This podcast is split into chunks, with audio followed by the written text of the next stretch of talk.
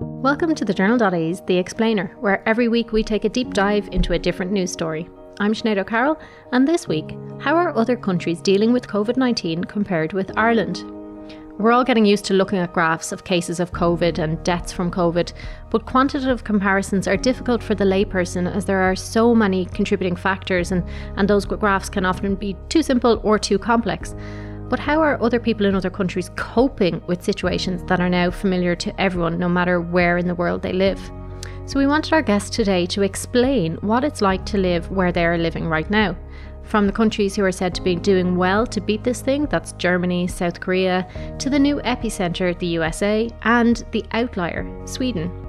I'll be joined online by a resident of Berlin, LA, Seoul, and Stockholm who will let us know what approach the governments have taken, how people are coping, and what experiences are unique to that country. Our first stop was Germany, where there are currently just shy of 86,000 cases and more than 1,100 deaths. The situation, as you obviously know, is rapidly evolving, but that's where it stands at this time of recording on Friday afternoon. I spoke to Kate Connolly, Berlin correspondent with The Guardian, and I began by asking her what the current restrictions are in Germany. Yes, so basically, sort of widespread lockdown. The borders are all closed, um, so people can come in if they have a German passport, um, but in but other people can't, and uh, and people also who are working in Germany who have a residency permit. Day-to-day movements are restricted to the vital things of going shopping, going to a doctor's appointment, um, and people have to stick in, uh, you know, the groups they would live in and in the households. Uh, so if they go out to the park, then you will have to be living in a household together. Um, and you can go out and do your sport as long as you don't have contact with other people. Um, and, you know, the, the usual two meter distance. So when you're queue, you queue up to get into the supermarket, people wiping down the trolley handles, all of that. I'm sure it's there are familiar scenes elsewhere. And there are also fines that uh, there's a fine system for people who break those rules. Um, we understand in the different parts of Germany are implementing them differently according to the way people are behaving. How are the restrictions being policed? Is it is it very strict? Does it feel very strict? It doesn't feel very strict in that it just feels that people are being are being very sensible about it in general. I mean, that's just looking at it from where from where, where I am. You know, from my the, the small radius my life has become. Uh, you know, working from home, doing the usual that, that most people are doing, and um, in in general, a great deal of respect that you feel people are showing towards each other that that wouldn't normally be felt here. So, um, occasionally we see police helicopters going over, and um, there is uh, there have been reports that they are actually going out to look for people who might be hanging out having so-called corona parties which has been a big thing here over the last few weeks although they have died down a lot when universities and schools spilled out. Um, so that uh, there's that that degree of control. And and police could intervene if they you know quite easily if they see somebody breaking the rules um, and that's been happening more sort of in in the in the densely part, densely populated parts of Berlin where there are a lot of people who you know come to Berlin looking for the party life. Um, a lot of younger people who for whom I think these restrictions are, are, are really tough compared to you know people who have I mean you know people who have kids who are sort of maybe you're you're sort of used to certain restrictions put on your life, but I think for younger people here you really feel that it's it's it's a tougher time actually, and obviously then obviously for you know for elderly people as well. Yeah, like the the, the weekdays and the weekends aren't any different to each other now. I think that's the the main thing. When did these restrictions come into place, Kate? Were they phased in in Ireland? They've been kind of phased in um, at different different levels over different weeks. Were, was this an all in one, or were they phased in in Germany too? They have been phased in, and it was interesting to see because you know we were all watching what was happening in, in Wuhan in China and how they were dealing with it, and then it, it spread, how it spread there, and you know this feeling of we would never have that. You know we will never act like they're acting there, and then of course it's crept over here, and then gradually it's become absolutely acceptable. Even now, um, the idea of talking about tracking people via their mobile phones, so that would be the system whereby um, a mobile phone company offers the data of their customers, but they say it's anonymized, so you cannot actually put the data to the customer and would then monitor the way they're moving around. Now, we understand that that has been happening with one telecom company, um, but as to a widespread uh, implementation of that, that has not yet been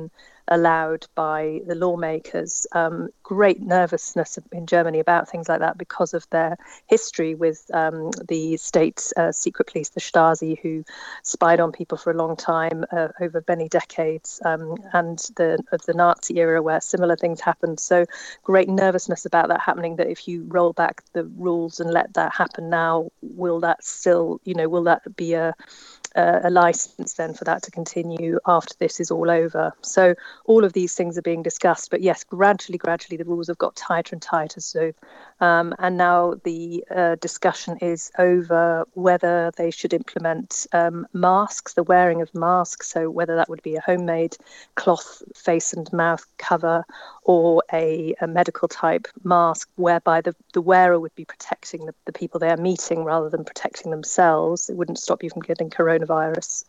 But I think at the moment the feeling is there are so many restrictions that have been put in place. People have had to or are enduring quite a lot that um, I think they're hoping almost that people will do that automatically. And certainly going out on the streets today, the difference from day to day, there are more and more people wearing these face masks.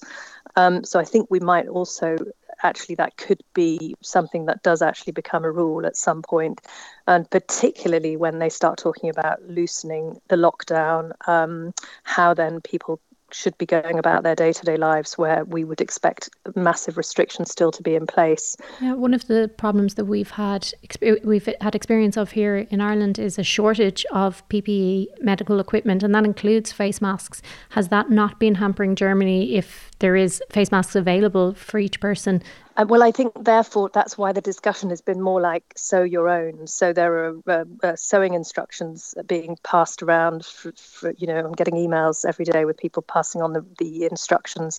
Um, there's a big appeal for um, people to sew masks for hospitals, for care homes. So the sort of underlying message seems to be we need you to be helping us out for the people who really need them, the people on the front line, the people in the care homes.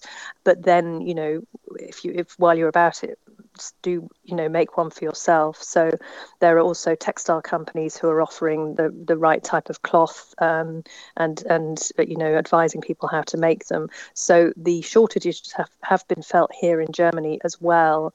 Um, and a lot of uh, face masks still even now um, this is from doctors I've spoken to still regularly being stolen from hospitals along with disinfectant. And uh, and, and, and, and an interesting debate going on here where the health minister has said it's absurd that we have we are in the situation where we um, we are not able to provide these things for ourselves. We need to bring them in from outside. So, I think one of the um, things we will see after the virus is a concerted effort to ensure that medical necessities are actually produced within Germany so that they don't have to go outside um, to get them. Yeah, that kind of brings up what you were saying as well about Germany kind of looking at its history and and its past in how it approaches this. How would like on a kind of more macro level, how would you describe the government's approach to um, this virus since I guess December, January? Yeah, I mean, obviously, huge amount of debate here. How, did they do the right thing? Have they acted uh, quickly enough? Have they acted vigorously enough? And you know, the government. I mean, nobody here is being complacent. So you you know, there's a lot of talk right now about the fact that the infection rate in Germany is relatively high compared to the death rate. So, um, where we understand, um, I think from today, something like 890 people have died um, and 72,000 people are infected. Um, but that is not, there are all sorts of explanations given to that. So, yes, they, they, there is an understanding that the uh, authorities here did act swiftly um, to recognize the virus. So I think the first case here was on the 28th of January. Um, and then so they started widespread testing very, very early on. And, uh, and the understanding is that's why they got a lot of younger people. Um, they caught a lot of those cases near the beginning. That was a lot of people who'd been on skiing holidays in South Tyrol, um, and northern Italy, and in Austria. Um, the feeling is that those figures are actually covering up what is about to happen, which is that a lot of the elderly people who so far have not had it will get it. So using that to explain that um, whilst a lot of people are looking at Germany and saying, "Wow, they they're dealing with it very well," there's there's certainly no complacency here, and there's a there's a really a, a feeling um, that everything is just about to um, come to a head. And the health minister yesterday, Jens Spahn, who has become his popularity ratings have soared. So it's an indication that he's there's a lot of respect towards his actions and what he's doing. But he's been saying that. Um, uh, you know, we could have done things differently. I mean, should we have stopped people from going on their winter holidays? So there's a week in January or February, I mean, uh, where people go on their skiing holidays. A lot of people went to Austria, South Tyrol, and brought the illness back. Um, but he said we were warning people at that stage. But it's, you know, Germany is not a dictatorship, so they weren't uh, telling people at that stage you you you cannot go. Um, they were being very gentle in their approach, and so obviously the question is, should they have been harsher? On the obviously we're in a health crisis, but it's also an economic crisis and a and a social crisis as well in terms of one of the things that probably the UK has seen most has been panic buying and um, kind of chaotic scenes in, in food stores. Has that been um, seen in Germany, or have there been any other side effects like that? Yeah, I mean, I get the impression it has not been quite as bad as, as Germany from what I've been following in the UK um, and from what my own family in the UK have been telling me. Um, but certainly, we've had exactly the same sort of toilet roll shelves completely empty, pasta gone, except for the more unusual varieties, um, and um, and soup packets, all of that sort of thing. And you know, I kind of I, I have I can quite understand. Obviously, not if you see somebody going down the road with ten pack- packets of toilet roll, but people buying extra at a time when they're being told, you know, you should not be leaving your house um, unless it's absolutely necessary. So I think that's that's quite understandable here. Um, but I don't think I think it's got better. I think, uh, and I think as this situation becomes more and more normal, um, and people realise that um, that foodstuffs will get to the shelves, um, that will become less of an issue. Um, what is quite an issue here, which I'm sure it's exactly the same in Ireland and, and elsewhere, is the uh, question over who is going to bring the harvest in. So um, every year, Germany has something like 300,000 um, temporary workers that come in from outside, so mainly from Eastern Europe, from neighbouring Poland and elsewhere, who bring in the harvest. The we've got the asparagus harvest, which is imminent. That's a, a major event in the um, German culinary calendar. Um, white asparagus, which is um, so the question is how are they going to bring that in? They've been asking for volunteers, and hundreds of volunteers um, have come forward. So people who are at the moment not being able to do their normal work.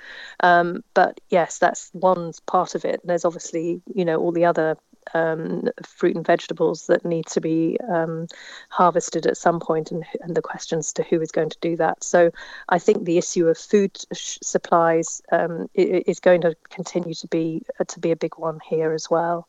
With with the amount of people who can't physically do their jobs, what has Germany been doing for them? Is there a wage subsidy um, scheme in place? There's there's a there's a very um, what would appear to be a very effective emergency fund for, for people. So uh, for, first of all, for self employed people. Um, I was just looking on uh, Twitter, and a freelancer said she had already got her sub her supplementary payment through from the government, um, which she said was going to keep her keep her going. And she said how grateful she felt for that. That she'd seen in other countries that was not so easy.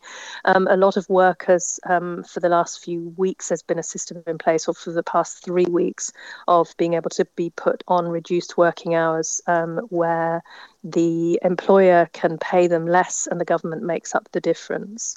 Um, obviously, a big question mark over how long that can go on for. Um, a few months ago, the big question in Germany was um, what the government planned to do with the big uh, budget surplus it had. So um, Germans are obsessed with being in the black. Um, and, you know, what are we going to do with the money with that we've got left in the coffers? Should we not be using it for fixing roads, infra- uh, improving infrastructure, um, uh, internet in rural areas, etc.? And now, of course, that feeling that is that that extra money is now going to be funding the corona crisis. And Germany is also um, talking about the fact that it will have to go into the red um, to continue to do it uh, on the understanding that this is going to be going on for several months more. Um, so still a lot of question about whether companies should be being switched should be switching to making ventilators and that sort of thing. But a lot of companies have been doing it voluntarily anyway. There's not been any forcing um, them to do so from the government, as we've seen, for example, in America. I think the the toilet paper thing we mentioned earlier that seems to be something that's universal, like the stockpiling of toilet paper. But is there anything that you've spotted um, in Berlin that is kind of culturally specific ha- habits or attitudes that have either helped or hindered um, the fight against spreading this virus? Well, I think yes, as we mentioned, I mean the party attitude. Berlin is a party city. It's a party with nightclubs that stay open around the clock, so you can, you know, walk in on a Tuesday and come out on a Friday. I mean, literally, it's sort of that's what it thrives on and all the cultural you know all the artists there's just a big culture of that so all of that seems to have ground to halt and there's just emptiness. I mean, it is just an extraordinary sight to walk to the Brandenburg Gate, which is normally heaving with tourists, particularly now with the sun shining. Um, I think what I've found personally interesting is, say, you know, having the little uh, joke with the, the neighbour about why the toilet paper obsession is there and you know um, uh, what that has to say about uh, about people, and then people saying, well, you know, during the GDR years of, of Eastern Communist East Germany, we used uh, we tore up uh, newspaper and we didn't have toilet paper necessarily, you know. So that sense of we've been through worse and we are very good at self sufficiency amongst, say, East former or former Eastern Germans, um, that is that is very strong and coming out, and that sense of, you know, we'll we'll manage this, the, the self sufficiency, people growing their own food and all of that sort of thing. Um, I think that is um, standing Germans in fairly good stead. And I think that what I found quite nice to see is just a sense of, of warmth, of warmth between people that isn't necessarily there as much as you'd like it to be. It's not like when you know when I visit Ireland, the contrast is so great. Um, so there's a there's a just a twinkle, more of a twinkle in people's eyes. Um, uh, the, the, the thank yous are coming out more readily um, when you're dealing with people like supermarket cashiers. Just a, the sense of humour is a bit more um, to the fore than it normally would be, and that's um, that's obviously a, a, a, positive aspect of this. What have these restrictions been like for you as somebody who's not native to the country but is now restricted uh, to being there for for you know who knows how long? Well, yeah, I mean, we were planning. We we had a we had a train trip planned. We were going to take the train to London at Easter, see my family, try and um, heal some of the Brexit wounds that have gone through my family. And now, obviously, that's been uh, put on hold, and we're uh, resorting to FaceTime chats. Um, but that's had the strange effect of, um, I think, sort of bringing everybody a bit closer together, um, uh, despite the fact that there's the distance there.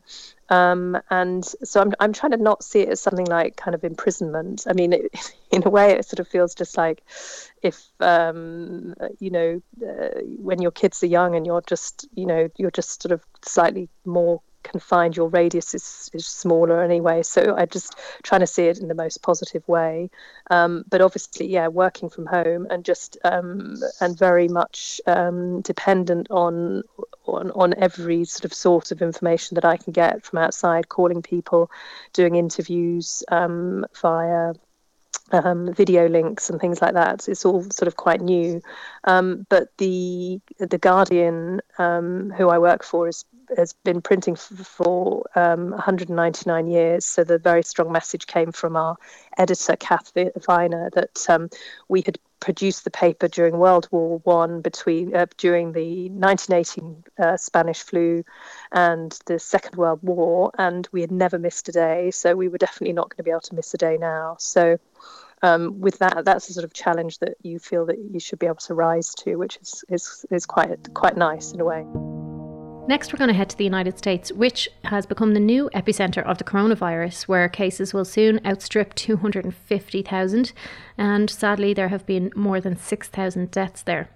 Marion McKeown, who you will all know as the Last Words US correspondent with Matt Cooper on Today FM and US correspondent with The Business Post. She's currently in LA looking at a situation which is made significantly more interesting and sometimes unfortunately bewildering with Donald Trump as president. So I asked her to sum up his actions so far and those of the government. I think um, Tuesday people finally started getting on the same page, it seemed, from the federal government and the Trump administration and what's happening around the country. And there is such a disconnect.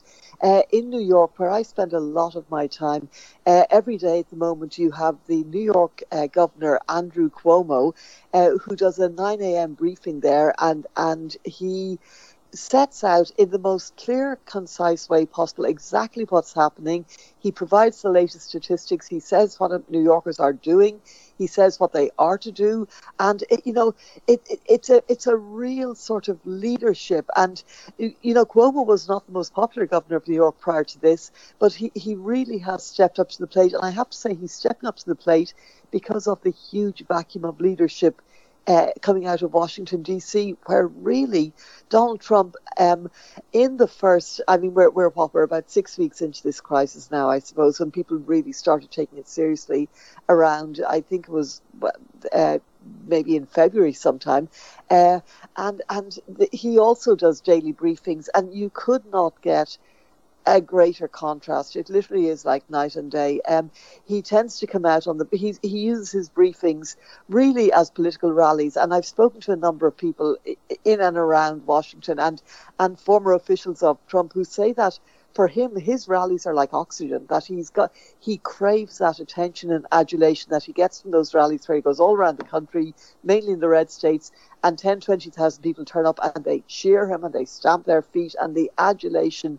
I mean, I've been there dozens of them. It really is something to behold. But now he's trying to co-opt the daily briefings, or he has been at least, um, into these rallies where he'll start off throwing out a few bits and pieces about the coronavirus, mainly things that are wholly inaccurate, um, and you know exaggerations are underplaying, and then he tends to lay into whatever you know his campaign rally meat is, whether it's ta- attacking NATO for reasons that are best known to him, whether it's attacking the media, which always plays well at the rallies, and attacking individual journalists from NPR and CNN and places like that. Uh, so, and you can see um, even as a, an example, a small example of how he has not been taking this seriously until a couple of days ago, uh, the, the, White House press briefing room, the James Brady room, is about the size of an average living room. It's tiny. Now, he was on the stage in there, which is about the size of a big dining room table, with six, seven, a dozen other people at the same time. And they're all cramped onto together. They're all using the same lectern. And, you know, meanwhile, all the journalists are cramped in as well. So, you know, there's no. Uh, it's it's been getting better in the last two or three days, but I've got to say he's really several weeks late and several billion dollars short in responding to this crisis in the way it needs to be responded to, which is testing and adequate equipment for the frontline staff, for the first responders, and also just providing the, the, you know the states with what they need to fight this. So sorry, that's a very long answer to your question, Sinead. I apologise. Yeah, no, because it, it, was a it was kind of an all-encompassing question. What has changed in the last two to three days? We did see the headline, you know, that we're going to have a hell of a couple of weeks in the US. Um, what has changed in the approach, and why has it changed in the last two or three days? Okay, well, in the last two or three days, uh, they, they have these models where the you know the, the the medical and scientific experts they put you know they put all the information into the their database and it all goes into the matrix and it, it comes out, uh, you know, in a certain way. Now, it seems that the US is going to be following the Italian model. And if you extrapolate that America has 220, 320 million people or thereabouts, uh, that, that is not good. Really, reality has bitten very hard in America. Uh, there are some excellent people, notably Dr. Anthony Fauci, who's been leading the NIH, the NIH since the AIDS crisis in the 80s, he knows how to deal with pandemics. He knows how to deal with these situations. And it seems that he has sat Trump down and said, look, we are going to lose hundreds and thousands of people if we don't start responding to this properly. And I think that even the daily leaps at the moment, as we speak, it's about 400,000 people dead in America, in or around 1,500 dead in New York alone, about 200,000 people eh, who are infected. Now, there are big problems with this because we're hearing every day that the testing, you know, two weeks ago, Donald Trump said 4 million tests had already been sent out. Well, that just wasn't true. It just wasn't true. Now he's saying that every state has the number of tests that they need. That's not true either. Testing is way behind the curve. And until people get tested, they don't know if they've got the virus. And until they know whether or not they've got the virus, they don't know who else they have contaminated.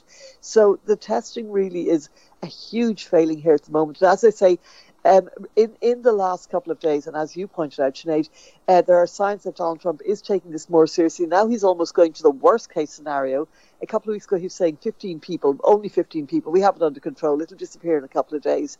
Now he's saying, yes, it could be 200,000, 240,000. And I suspect now it's it's almost, if you exaggerate, or if he believes he's exaggerating the numbers at this stage, then if it's only 100,000, and I say only it, with you know quote marks, then he will tout this as a huge success. So there's, as I said, this is why I don't trust numbers and I don't trust the manipulation of numbers, particularly from the White House. Yeah, so it, when you're talking then of a more fragmented um, approach to this, because for the last few weeks it has been dependent on each state and the leaders of each state, um, is there signs that there will be a more federal approach, a, a more countrywide approach to this from from here on in? Well, you see, the, again, the disconnection rate is in what we're being told by Trump in these daily briefings, where he would have you believe everything is happening perfectly, everybody is getting whatever they want, and what the governors are saying. Now, the governors are saying that they're not getting a, even a fraction of what they need. So ventilators is a huge thing here. Uh, for example, Louisiana, Mardi Gras went, went on as usual in February this year uh, in New Orleans. Now, as I don't know if the two are connected, but it seems certainly that allowing tens and thousands of people to cram into the streets for a four-day party was at best a bad idea. Uh, New Orleans um, now has a spike in cases. They say they need at least 4,000 ventilators. Uh, FEMA, the Federal Emergency Response Agency, has given them 150. Yet Donald Trump is saying that every state is getting everything it needs. And now he is deciding that, well, I don't think they need this many, but nobody knows what he's basing that on. Uh, for example, he and Andrew Cuomo, the New York governor, have clashed repeatedly. Andrew Cuomo has said that they need they will need 30 to 40,000 ventilators. And he's saying, no, you won't. But it, Andrew Cuomo is basing his anticipated need on statistics, on, on very meticulous research, whereas Donald Trump is basing it on trying to slap down the, the impression that he's not responding correctly. So some governors are responding well just because they're good, competent governors, not because they're Republican or Democrat. Uh, Gavin Newsom in California is responding very, very well to this. And California has quite a low rate relative to its population. The population of California is about 40 million people. New York's about half of that. Now, we don't have the population density in Los Angeles that you have in Manhattan or New York, where people are living mainly in apartments and mainly in small apartments. But there, you know, LA is a city of about six million people. LA County is about 14 million people. So you're you're dealing with huge numbers, but the numbers are relatively low at the moment uh, for California, and I think that's because they got out ahead of this early. While Trump was saying there's no problem, both Cuomo and Newsom and other governors were saying yes, there is a problem, and we're going to start social distancing now. So they were a little bit ahead of the curve. They're still going to be hit hard. You know, where people keep talking about the apex that we're not near it yet. Uh, Marion, what is the feeling on the ground in those states that don't have stay at home? I'm just thinking in Ireland, like it's very hard to do um, quantitative uh, comparisons, but you can do qualitative ones of how people are feeling. People were really crying out for measures in Ireland um, before they came in. You know, people wanted to be told to stay at home. They wanted the schools to shut. They didn't want Cheltenham to go ahead. So in these states, are they happy that these things aren't happening? Do they feel safe? Yeah, the, these are the states where there, there is a sort of, I'm reluctant to say but I have spent time in these states. There's a sort of a very much a frontier mentality. There's a sort of a machismo that we don't need to be told what to do. You know, this is America, and uh, you know, it, and it, it ties in with a lot of other sentiments in these states where they would be very, very um, sort of pro Second Amendment, pro, you know, a, a, lack of gun control, that kind of thing. Uh, but there are also extraordinary contradictions because, for example, one of my big concerns is that the coronavirus will be used and indeed is already being used as a way of really affecting civil liberties and people's rights and individual rights. And I'll give you two examples of that. In places like Texas and um, Mississippi and Missouri now, they're saying that there are no abortions to be allowed because they're saying they are not essential operations, but yet they're allowing people to roam around the streets, you know. So they're they're using it as an artificial way of cracking down on women's reproductive rights. Also, it's being used to crack down on, on migrants' rights and border rights. Nobody knows at the moment what's happening to all those people who are in detention centres, all those migrants who are in detention centres, including children, in places along the border that are wholly ill equipped to deal with you know, large numbers of people. What's happening to these people? I can't get an answer whenever I call DHS or whenever I call Customs and Border Patrol.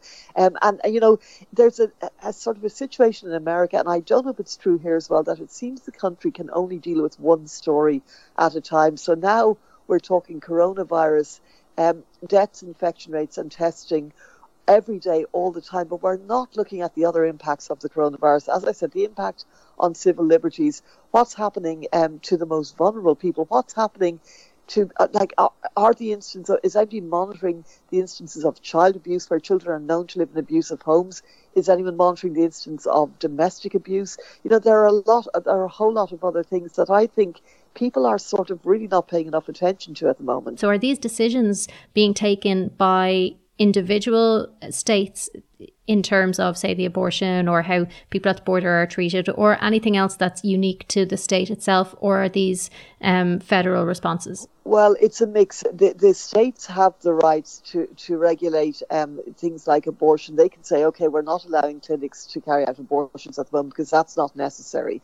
Um, with things like the border control and migration, that that's federal. That comes from the CBP, from the Department of Homeland Security, and the various border agencies. So that's a federal response. It, it, it, do, it does really get confusing.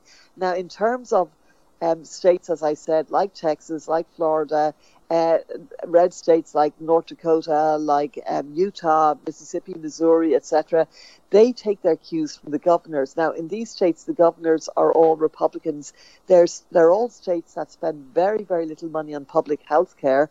They're all states that seem to be doing little or no testing at the moment. And they are states that, as I said, there is a sort of a frontier spirit of don't tell us what to do. You know, this is America. We all have our own you know, we can all make our own minds up about how we're going to deal with this. Uh, unfortunately, this isn't really a time for individuals making up their own minds. This is really a time when, you know, it might be okay for one person, as we all know, to make up their own mind, but that one person could be responsible for, you know, passing on a virus, a deadly virus, to God knows many other people. So, what what is really missing here in the big piece is strong consistent leadership from the White House. Uh, because if Donald Trump is sending out a strong, consistent message on a daily basis that, look, this is what we need to do, this is where we are, he had put um, in place a, a, a sort of a, a, kind of a quasi, there isn't a national shutdown order here. He has not said at any stage, okay, and you know there are legal reasons that he cannot enforce it from Washington, but he is not really, really, really being strong enough about saying to everybody in America to stay at home, stay at home, you know, because that's what people need to do, self isolate. And as a result, the Republican states are interpreting his unwillingness or reluctance to do that as saying, look, it's okay, you're all fine here, and you know, we're not a densely populated state, we'll be fine. So I think this is going to be a problem down the road. Where does insurance in the US come into play? God. Yeah, like I, I lived there for a couple of years and I, I was without insurance for about a week while I waited for a visa to come in. And I remember just being absolutely petrified that I'd just break my arm and bankrupt my parents at the same time. Um, and, and, you probably could have. I'm sure your parents would have been petrified as well if, yeah. they knew if they knew what they were on the hook for. So when how does it come into play when you have a pandemic? Well, that, you know what, Sinead, that is a really good question because it really has, I think, exposed the degree to which you do need a strong public health service to underpin, you know, a private health service if that's what people want, because it's so piecemeal at the moment. It's really up to states themselves to decide how much money they want to spend on public health. Okay, by public health, I mean if you don't have insurance or if you're somebody who, you know, Obama uh, brought in the Obamacare um, bill, what, 10 years ago now, more than 10 years ago, the Act, which meant that a lot more people who previously couldn't afford insurance are now insured. So if you are at a certain rate, like if you live at the poverty line, you know, or below it, or if you're slightly above it, there are now about 30 million people in America who have insurance who didn't have it previously prior to Obama, but they don't have to pay for that. That is given to them in the form of free healthcare, which which just didn't exist here before. So now for those people, things are considerably better because now you can, if if you become critically ill with this, you can go to a hospital, you can get treated, and you don't have to worry about, as you say, selling whatever it is you own or being bankrupted as a result. Um, for most people whose employers are giving them insurance, that's about 150 million Americans, they're pretty well covered. Now, there are deductibles, there are all kinds of things that you probably will have to pay yourself, but in the main, you're covered. People who are not covered so well are people who tend to be self employed or who make a little bit too much money to get free medical care, but not enough to afford a decent insurance plan what happens to them really remains to be seen because, again, it's states who have good public health care plans like California and New York and who have decent hospital systems who will be able to help those people the most. But if you're in a state where there's little or no um, public health care, where county hospitals are run into the ground, which is what happens in those states, you're going to be in trouble because you can't afford um, to go, to, you know, to private treatment. And if you're getting treatment in a hospital that you've got to pay for yourself, the hospitals here are for profit. And um, the costs are astronomical, even to go in to, you know, an ER, like an emergency unit here, can cost you thousands and thousands of dollars. I didn't have health insurance um, when I came here first, and I broke my foot. Stupid me! It cost me an absolute fortune just to get a cast and to get crutches and to go back and to get the X-rays. And we're talking thousands and thousands of dollars. So you know, you it, it, it really is for those people. They are worried, and, and I'm afraid to say they should be worried. Um, but the other problem at the other end is the healthcare system is being overwhelmed. So even if you have the best insurance in America, you really, there are only so many doctors, there are only so many ICU beds, there are only so many ventilators. Now, what's happening is there is another tier at the top, top tier, and this is called concierge health memberships. So if you, for example, wanted to pay between ten and fifty thousand dollars a year additional for what's known as a concierge um, health service, which is what some of these private health insurance companies offer, you're probably going to be okay. They're probably going to fly you to wherever you need to go. They're going to get you tested as soon as you ask for a test. So the very wealthy people in America will be absolutely fine. A lot of people who can't afford healthcare hopefully will get taken care of. Um, again, depending on how their individual states have chosen to apply Obamacare. Um, people who are not particularly wealthy, who are at the lower end of the middle class, are the ones who are going to be most vulnerable. And to, to make this kind of crass, I guess, how does that play in when you come to November? That breakdown? Well, you know, I think, as I say, the way things are being handled at the moment from the White House, they're very, very aware of November. I think that um, this this any a presidency is always defined by a crisis. This is how people view their president. How did he respond when we needed him? So far, Donald Trump's ratings are going up, I have to say, because again, I remember this with 9/11 when George Bush, George W. Bush, even though he disappeared for seven hours, even though he he did stay in that classroom reading to children after he heard the country was under attack, even though it um, emerged very very quickly after the attacks that he had been warned repeatedly about chatter about something coming down the pipe his approval rating still went to over 90%. And that is because at times like this, America, which is you know, a federal state of 50 states, they want a leader. They want one person who's going to tell them it's going to be okay and this is what we're going to do to fix it. Um, and George W. Bush, after a very shaky start, did briefly step up to that role and he was unifying. He didn't, you know, he, he, he was he did well. The moment of 9 11 sort of met his very black and white vision of good people, bad people, and America really rallied around that.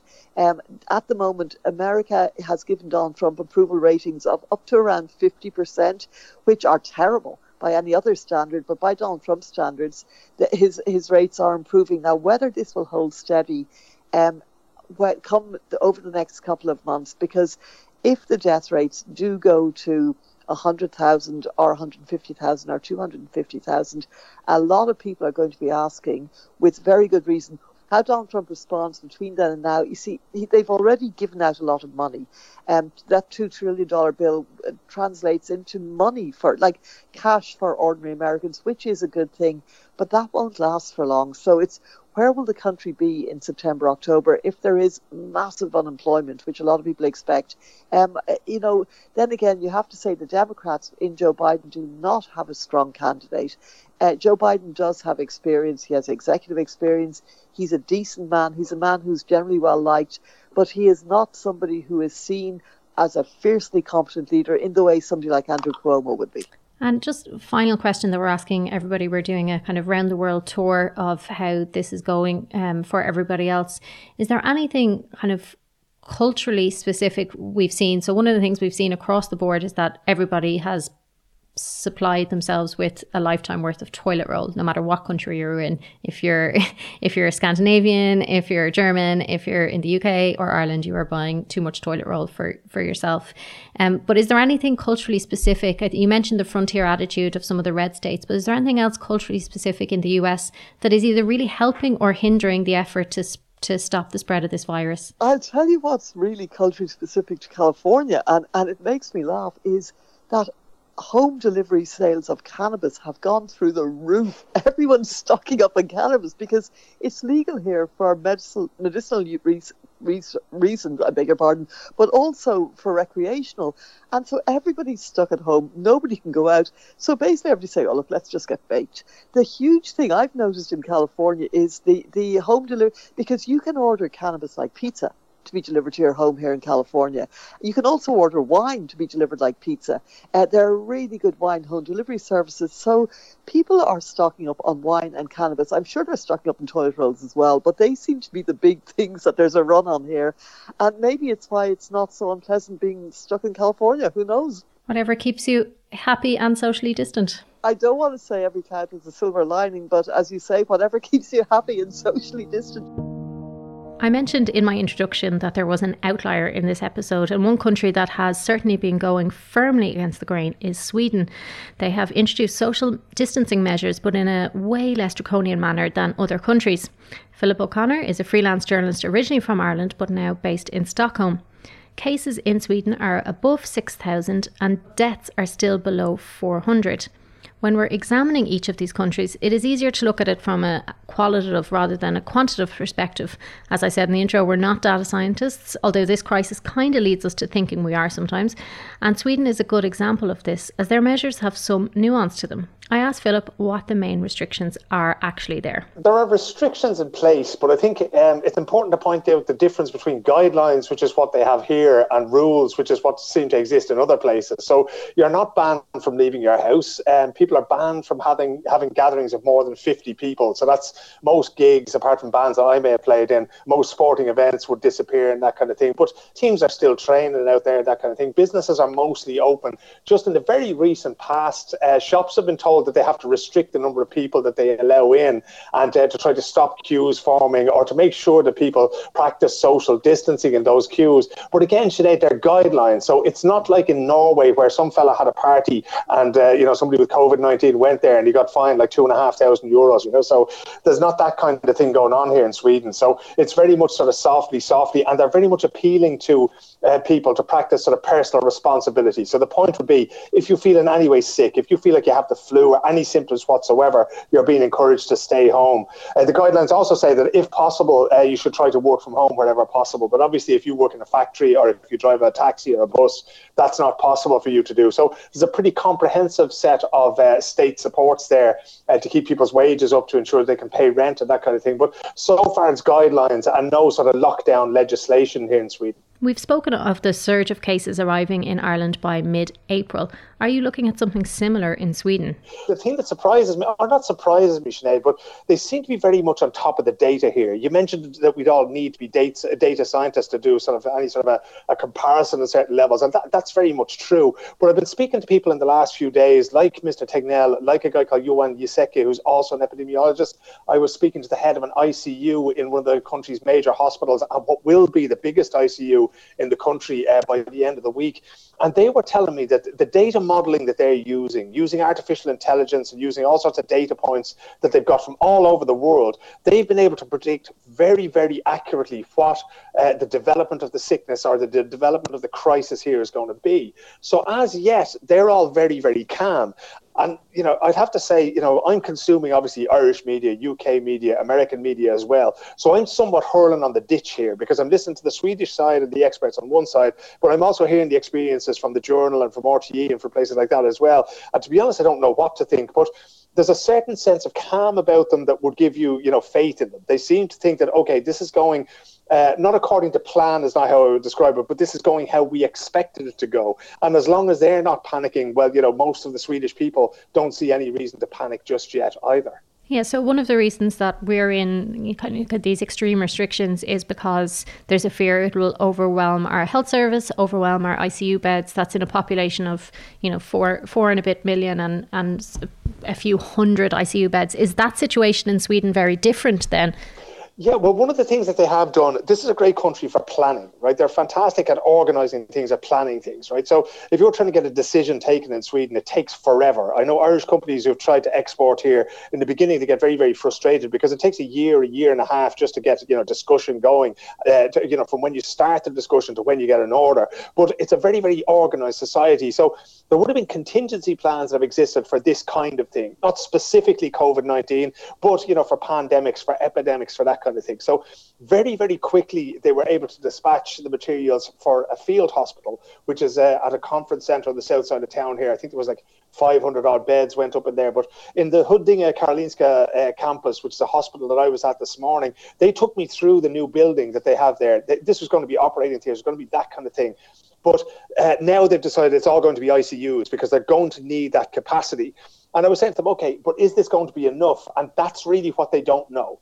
So it really depends on people sort of, you know, take, taking social distancing seriously, on them working from home, on them not doing stupid things and going out uh, if they have that kind of symptom, you know. But the capacity at the moment, again, they weren't nervous. They seem to think that what they have is going to be enough. But again, it's one of those things that we've been saying the last two or three weeks, everybody has been talking about flattening the curve. Everybody has been talking about not overwhelming the, the health services wherever possible. Well, one of the other things, Sinead, that's worth pointing out is that um, Sweden has always had this great social safety net, right? So people here don't see missing a day's work the way we might do in Ireland or the way you might do in the United States of America. If you miss a shift uh, wherever you work in America, you don't get paid for the day. Whereas here, there is social support there. You're not going to lose your job. You're not, you know, hopefully you're not on a zero hours contract or that kind of thing. So it's, you know, th- people would be more inclined to stay at home themselves if they were sick or if they had a sick child. And that in turn reduces the exposure of those around them to COVID 19. So I think that might be, you know, part of the,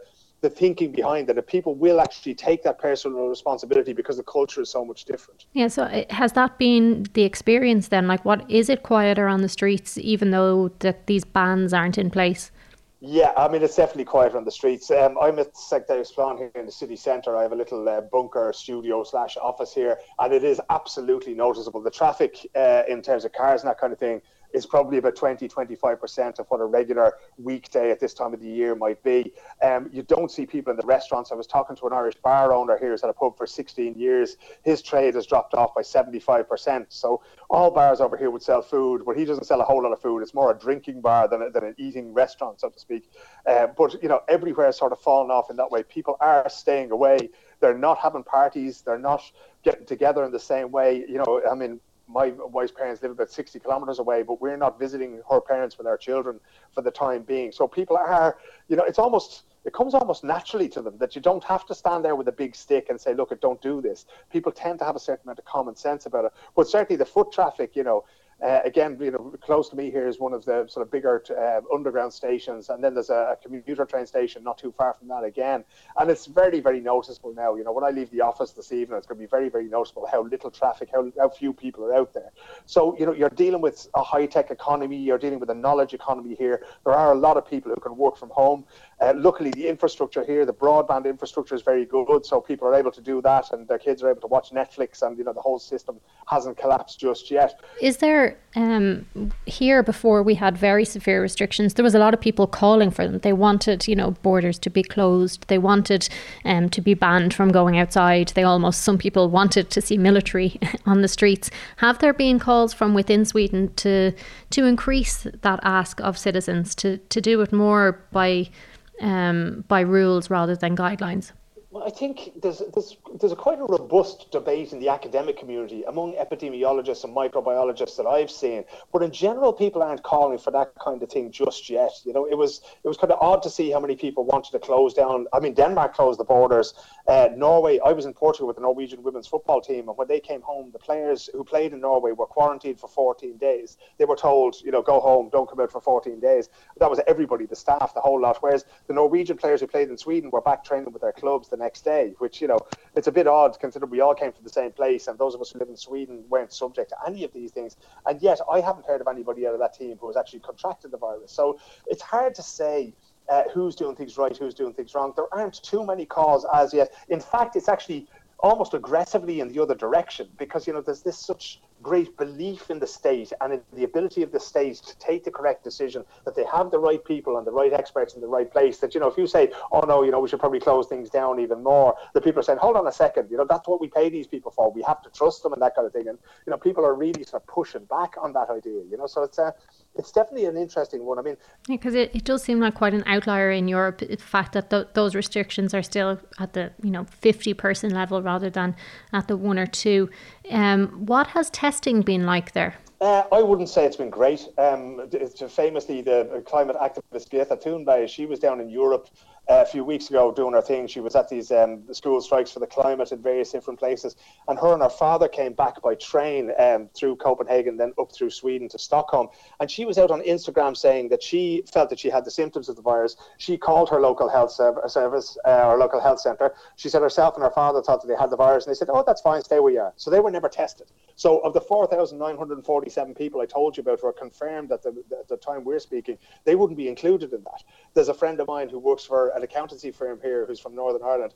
Uh, he believes that he has uh, the virus as well, but he hasn't been tested. The same thing there because we don't have a treatment for it. There's no point, so to speak, in taking them in and that kind of thing. And they're just saying, right, stay where you are. I did speak to one man last night, 26 year old man in the city centre, and he was saying that he was tested in the hospital car park, like sitting in his car outside, and pretty much the same thing. They just sent him home. But because he was diagnosed at a medical facility, he will be included in that figure of almost 5,000. But there's a lot of other people that haven't. So basically, the way the health service works here is there's a lot of primary care. You have a local health centre, you call them at 8 o'clock in the morning, you tell them your symptoms, and then they decide if you need an appointment or not and you know you go in, you have your test or whatever. But I wouldn't say there's a huge amount of testing being done here. Certainly not compared to uh, Korea. I think was South Korea was testing a lot of people. Germany is testing very very aggressively. But the kind of track and trace thing that we've seen in other countries is not really being seen in Sweden. Yeah, and that kind of goes against WHO guidelines. It does go against WHO guidelines, and uh, as you said, there's very little criticism of what's being done there. Yeah, well, I think a lot of it is to do with resources. I was kind of surprised, pleasantly surprised, if you will, when they explain to you what they're doing and why. You know, it's, it's like we're going to science or we're looking for answers answers, but science doesn't really provide us with black and white answers in the way that we expect to. It provides us with courses of action, you know. So it's very, very seldom that you can get a whole. But if like if you get hundred people in any field together, you know, you're not going to get consensus on absolutely everything. So I think the Swedes have sat down and said, okay, what resources do we have, and how can we best use them? So you could have, you know, all the nurses in the country going around in their cars with testing kits and testing everybody, but you know, the Swedes would say, well, that's maybe not what we need right now. We need those people in the hospitals looking after the people that who are taking making you know, who are making their way there and who we're testing there and who we know have this who we know have this disease. So they're choosing to deploy the, the resources, and it's a radically different way of doing it if you compare, uh, as you mentioned there, to Germany and to the World Health Organization guidelines. But that's kind of their prerogative, and they've decided that they're sort of you know not to be glib about it, but they're going to live and die by the decisions that they make here. Now, one of the things that they can't tell me, again, this thing about consensus among experts and that kind of thing, I've asked them, you know, what will you do if there's a spike? What will you do if this goes the way that it seems to have gone in most other countries that have gone into lockdown? And the answer I'm getting from all of them is uh, talk to me in two weeks. So they can't predict, they're not willing to say, they're not willing to, you know, even countenance the idea of a lockdown. Certainly not in public at this time. I'm sure it's being discussed politically. I'm sure that these experts are discussing it behind closed doors, but they're very, very careful in how they're communicating. And that in turn is causing problems because people who would be skeptical about it, including other scientists, they're not getting the sort of the data the decisions are made on. So it's very, very difficult for them then to evaluate those decisions and say, yes, well, that may be right. I've changed my way of thinking, or no, this may be wrong. So, you know, there's a sort of a, the, the loudest side at the moment is the official side. It is the authorities. They're saying, this is what we're doing. This is why we're doing it. They're not really getting into too much depth about it, and people are continuing on about it. But it is radically different from the way that other countries are doing. And one of the questions we've been asking other contributors to the explainer today is kind of culturally specific habits and attitudes that either help or hinder um, the effort. So, kind of that sounds like the whole approach by, from government down is culturally specific to Sweden. I think it is. I think it's something that you would see in Nordic countries in general, uh, in particular in Finland and Sweden, to a lesser extent in Norway and Denmark, that there is this great trust to the state. And if you give somebody something to do, then you believe in them and you don't question them. You let them get on with it. You pick the best people for the job and then you get the hell out of their way and let them go to work. That's culturally specific. Social distancing, I've described that as a synonym for living in Scandinavia because people here aren't enormously tactile. They wouldn't sort of go around sort of, you know, hugging and kissing one another. You know, certainly, you know, the lads I would have played football with, we'd always always greet each other with a handshake and a little hug and get on with that. But that's not something that permeates all of Swedish society just yet. So in terms of that, it's pretty good. Kids are really, really good here. They're almost indoctrinated into washing their hands before and after meals and when they use the bathroom and that kind of thing. You know, so um, that kind of hand hygiene is something that has always existed. You know, I think certain countries like the Netherlands didn't have great statistics about that certainly before this crisis. Sweden is always there thereabouts when it comes to these things. So, and there is this idea as well. Again, we shouldn't forget that idea that you know if you were to bring your kids to daycare and they have a runny nose, they'll be sent home.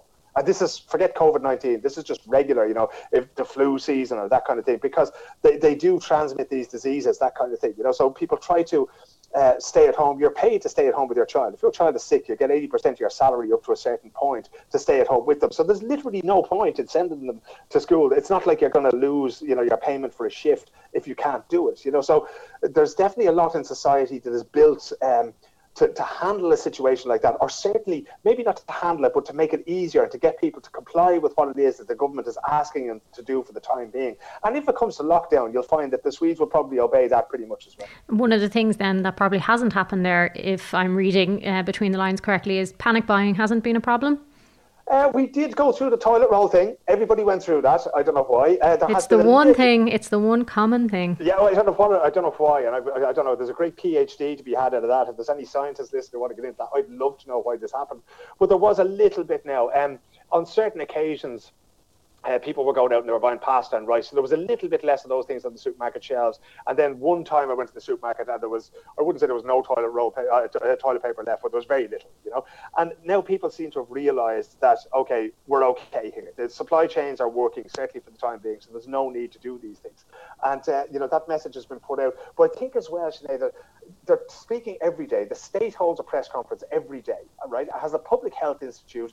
It has uh, the equivalent of FÁS, if FÁS still exists, or the employment office will be there as well. They put up four or five of the leading experts of the people with responsibility for these areas. And this almost constant flow of information from them is really sort of, you know, it's leading to a sense of security because people are hearing these things every day. They're hearing that, hey, we don't need to buy up all these things, so we're okay. We don't need to panic in any way. We don't need to flee to the countryside. We don't need to do any of these things. That the experts are doing these things and we can trust them. So that has led to a sort of a building of trust there and to less panic buying. There are certainly people doing it. I'm, I'm sure we probably have an extra packet of pasta at home and the odd loo roll that's hidden at the bottom of a wardrobe somewhere ourselves, but not to the extent that we've seen, you know, where people are. Uh, I was in one supermarket actually recently where there's a sort of a meat soup you can get in a jar, and for some reason all of that was gone. So I have a feeling that somebody just went in there, just bought up that, thinking that you know if everything does go to pot, well then at least they'll have that to live on. But that would be very much the exception rather than the rule in this situation. What What's the supports in terms of rent, mortgages, um, outside of like the social uh, welfare supports? Yeah, well, I'll, I'll, give you from my own situation. I'm a freelance journalist. I have a limited company, and that means you know that uh, it's like my liabilities are limited there. But you know, when the Olympics disappeared, I work a lot with sport. Uh, the Olympics disappeared, the European Championships disappeared. I keep saying that it looks like my calendar is sponsored by Tipp-Ex at the moment because there's so much white space in it. But the government put in a thing. Uh, they put in a system in, in in place to say that okay, if you can only work forty percent, if you only have enough commissions to work two days a week, well then we'll pay you for the other three days up to a certain amount you know. So that's um, you know that's a great sense of security for me, you know, in that you know you're going to get paid. You know that you'll be able to take a wage out of it. You'll be able to pay the rent of the studio, and you'll be able to pay your mobile phone bill and that kind of thing. And that applies not just to my sector, but to an awful lot of sectors. You know, you get musicians and people who work in culture will also be covered by that kind of thing. So you know, I mean, if you look at people who work in music and comedy and that kind of thing in Ireland who are self-employed, I'm not really sure how covered they are at the moment for that. You know, but but uh, for instance, now most of the unemployment benefit here would be looked after by the unions. So you'd be a member of a union, you make your payment to them, uh, into this sort of central fund. And then when you become unemployed, the union pays you up to 80% of your salary for a fixed period.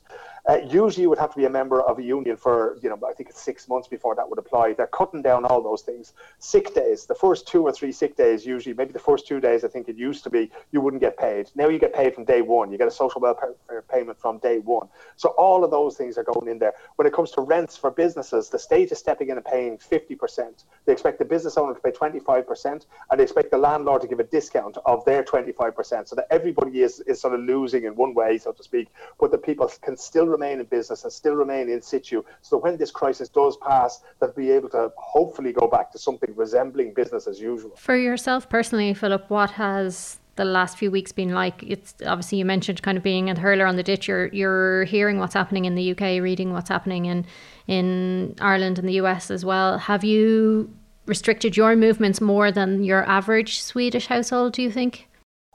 Um, I think I'd be conscious of it, Sinead. I mean, I don't tend to travel on public transport a whole lot. I have a little car that I nip around because, you know, I do a lot of work with film and video and a lot of work with sports. So it's it's difficult to go with a sort of a big video camera on the on the on the underground here. So I have an electric moped and I have a car that I nip around on. So you know, but definitely socially, like I trained a martial arts club here. I haven't been there for you know a month. Uh, I haven't seen a football match, which is unbelievable. That I haven't been up to the local football pitch to see lads training or playing football or that kind of thing. We haven't seen my wife's family. Um, I've basically seen nobody outside of my own family and the people that I work with. Now, I've been to press conferences and seen colleagues and that kind of thing, but other than that, it's socially very limiting. And that happened kind of naturally because all of those social things just sort of disappeared, if not overnight, well, certainly over the course of a couple of days. It has changed things. It's been a little bit chaotic because one of the, the upsides for me as a freelancer is that uh, camera crews aren't traveling now. So, you know, I've been working for people that I otherwise would, you know, be quite far down the list on because they'd send their own crew here to film and that kind of thing. So picking up that kind of work. So, you know, uh, I'm sure you know yourself from being in journalism for so long. You have to be creative in this business, and you have to roll up your sleeves and get out there in the street because you know the news very, very seldom comes to you. So I'm still doing that, but it's certainly it's very, very odd to be out sort of late at night, you know, and to be driving home from the office and there's just no cars on the street, and you know the 24-hour McDonald's is closed, and there's nobody out anywhere, and the bars are empty, and that kind of thing. You know, so this is something you know it's not exactly the day after tomorrow, but you know it's certainly uh, the, the tempo has gone down considerably here in Stockholm in terms of the social networks and that. Now, onto the country much cited in Ireland and that our government and health officials are, are aspiring to match, and that is South Korea.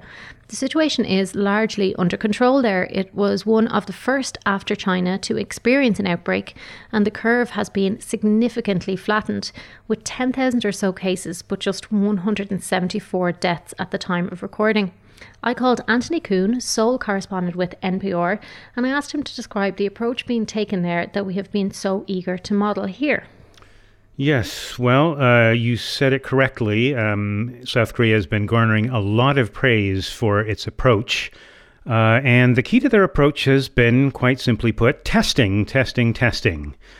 Um, and this was a lesson they observe, they absorbed from previous epidemics, uh, most recently uh, the MERS, Middle Eastern Respiratory System outbreak in 2015. Um, and they reconfigured their health systems um, starting then uh, around the idea of testing. And this includes um, reconfiguring their bureaucracy, the Korean Centers for Disease Control, KCDC, um, establishing a special part of that to deal with testing. Um, working uh, working things out between the government and the private sector, so that they would have capacity, for example, lab testing. Uh, you know, to analyze samples that were collected and um, also information distribution. So, you know, the, the process of testing has many links in it, um, has many moving parts. And if any one of those experiences a bottleneck, then there's going to be a delay in testing. Um, but because they've been working on this for years, uh, they were able to get approval for test kits um, quite early after the first uh, cases were discovered in, in late January. Uh, and uh, fairly quickly, they were able to test a maximum of around 20,000 people a day. And as of now, they've tested more than 400,000. So were they kind of ready to press go on it, on all of these protocols because of the experience of MERS? Yes, that's true. Um, they reacted very quickly. At the same time, it's not just about um, these epidemics. It's also very much about uh, general healthcare infrastructure. Um, South Korea is, uh, you know, a developed economy, and compared to other developed economies, they've got a very good ratio of hospital beds and doctors to people. Um, they have a national healthcare insurance system, which has been in place for about four decades. And if you end up in a South Korean hospital, um, I've have some experience of that and have found them to be uh, affordable and very good quality care. And they're now third, I believe, behind the US and Germany as a destination for medical tourists. And if you do wind up in a South Korean hospital, your chances of surviving all sorts of diseases are quite good compared to other countries. It's not just about epidemics, it's about overall health care, and they've been investing in that for a long time. So there's healthcare, there's testing. Um, what have the restrictions been like there on movement? Um, there there are no lockdowns per se, and that's the philosophy behind testing. If you know who has the virus and who does not, um, then you're just able to isolate the people who have it, trace their contacts. It's when you can't do that, you don't know who has it and who doesn't, that you have to lock down entire cities and regions. And so, even at the height of this thing, when about 900 cases, new cases, were popping up a day in the epicenter of Daegu, the fourth largest city, even that place was not locked down. Uh, people were told to stay off the streets and out of restaurants and cafes, and they did. Um, but people were coming in, out, in and out of the city. It was a transport hub, and for a while, that city's medical system was was overwhelmed, and a lot of people were not getting hospital beds that need them. But they've since um, recovered uh, with some help from the rest of the country. So, are things operating as almost normal there now? No, not really, um, because um, because the case numbers were declining and the number of the number of people who've been treated and cured and released is now about half of the total. Um, people are feeling pretty good about it. And what they were hoping to do was a sort of soft reboot um, in which businesses open up with um, a certain amount of social distancing. People go to work with masks. Uh, people at cafes are seated. Uh, uh, with more space between them and things like that. Uh, but yesterday, the government said we're just not there yet. There are still too many. Um, there, there's still still too many new cases popping up. So that that plan for a soft reboot has been shelved at the moment. Uh, and you know the epidemic has taken a huge toll on the economy, on on people's um, livelihoods, on people's mental health. People are feeling stir crazy and cooped up after a couple of months of this. Um, at the same time, um, very interestingly, a, a poll was done by Seoul National University yesterday, uh, which showed that um, you know people are feeling pretty good about the way their government has handled this.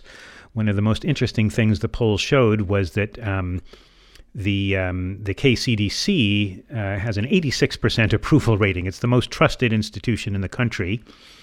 Uh, the presidential office saw a huge. Just to explain the KCDC to, to yeah, listeners. The the Korean uh, Center for Disease Control, the KCDC, uh, is now the most trusted institution in the country. The president's office got a big bump, um, and people feel that compared to other countries, they're doing quite well. So.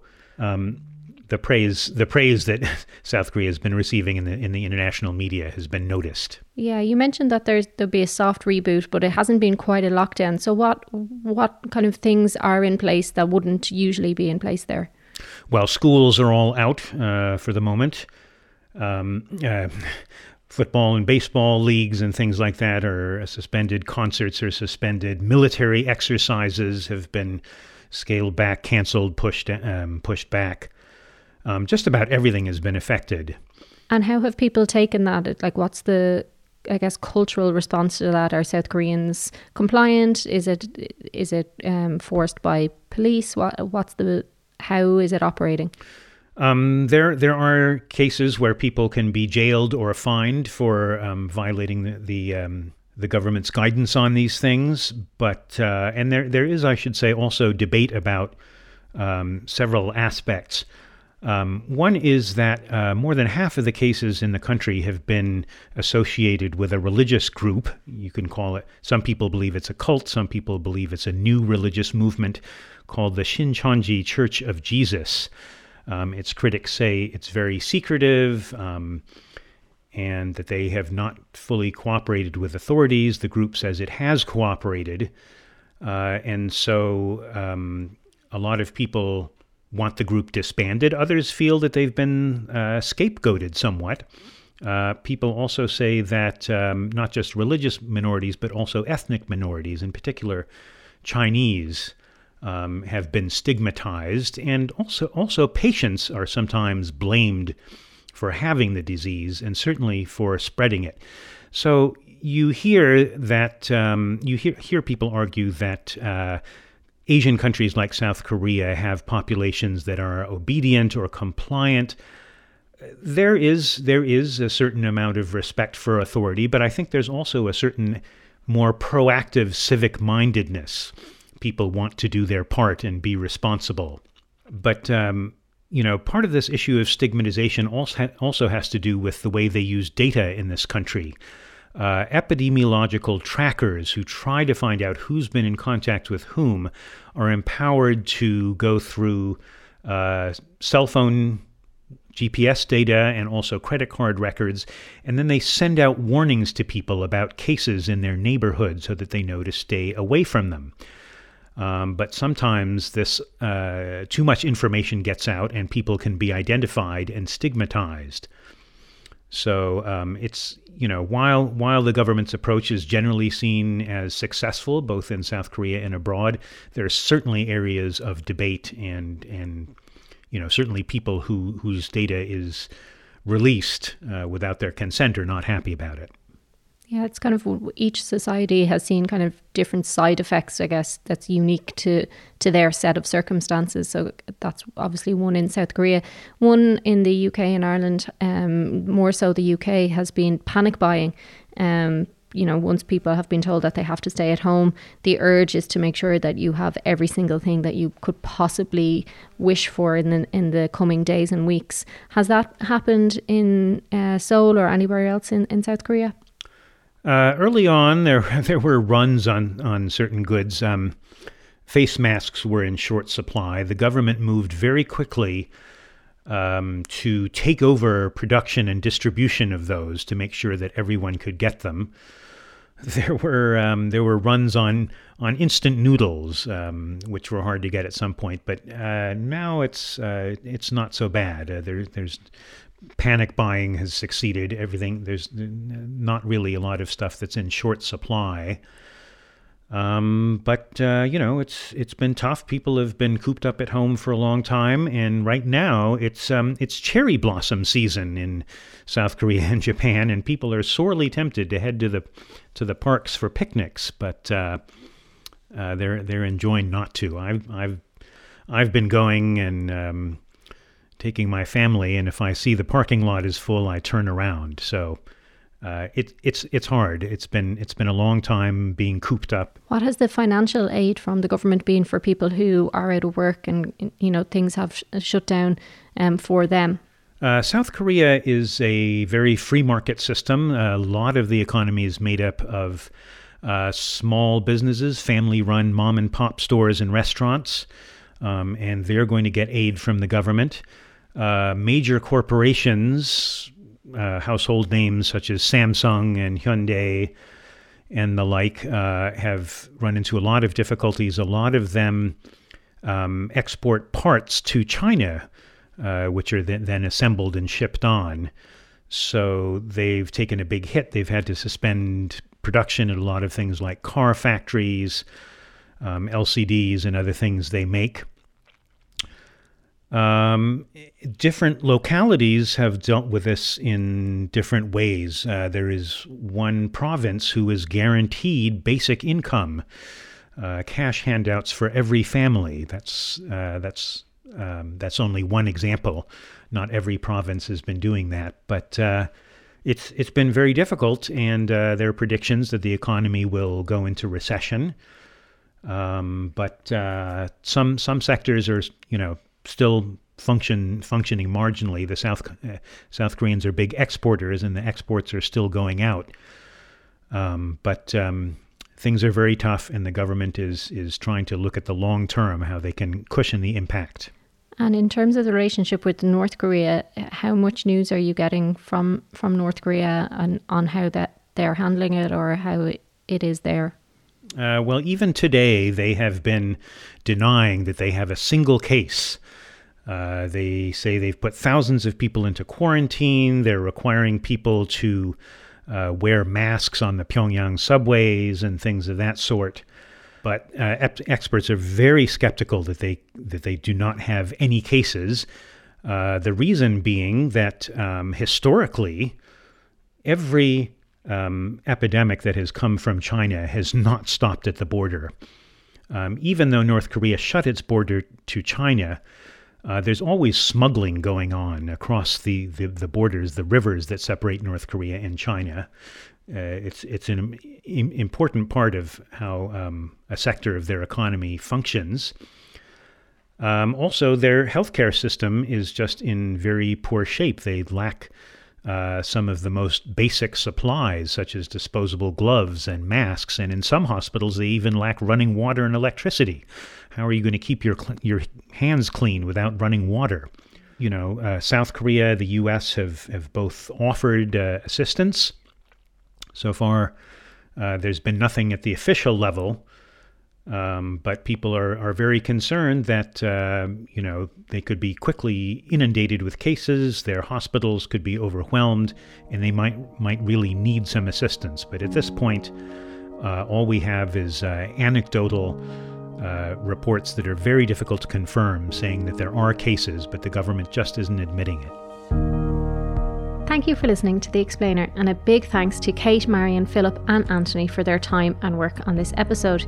If you enjoyed this chat and learned something, we have loads more for you. Check out our back catalogue where you'll find a lot of other shows on the coronavirus and much more.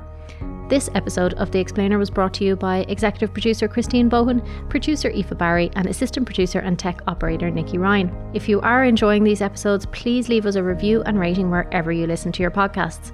And more importantly, share with a friend who you think will enjoy them. Thank you and catch you next time.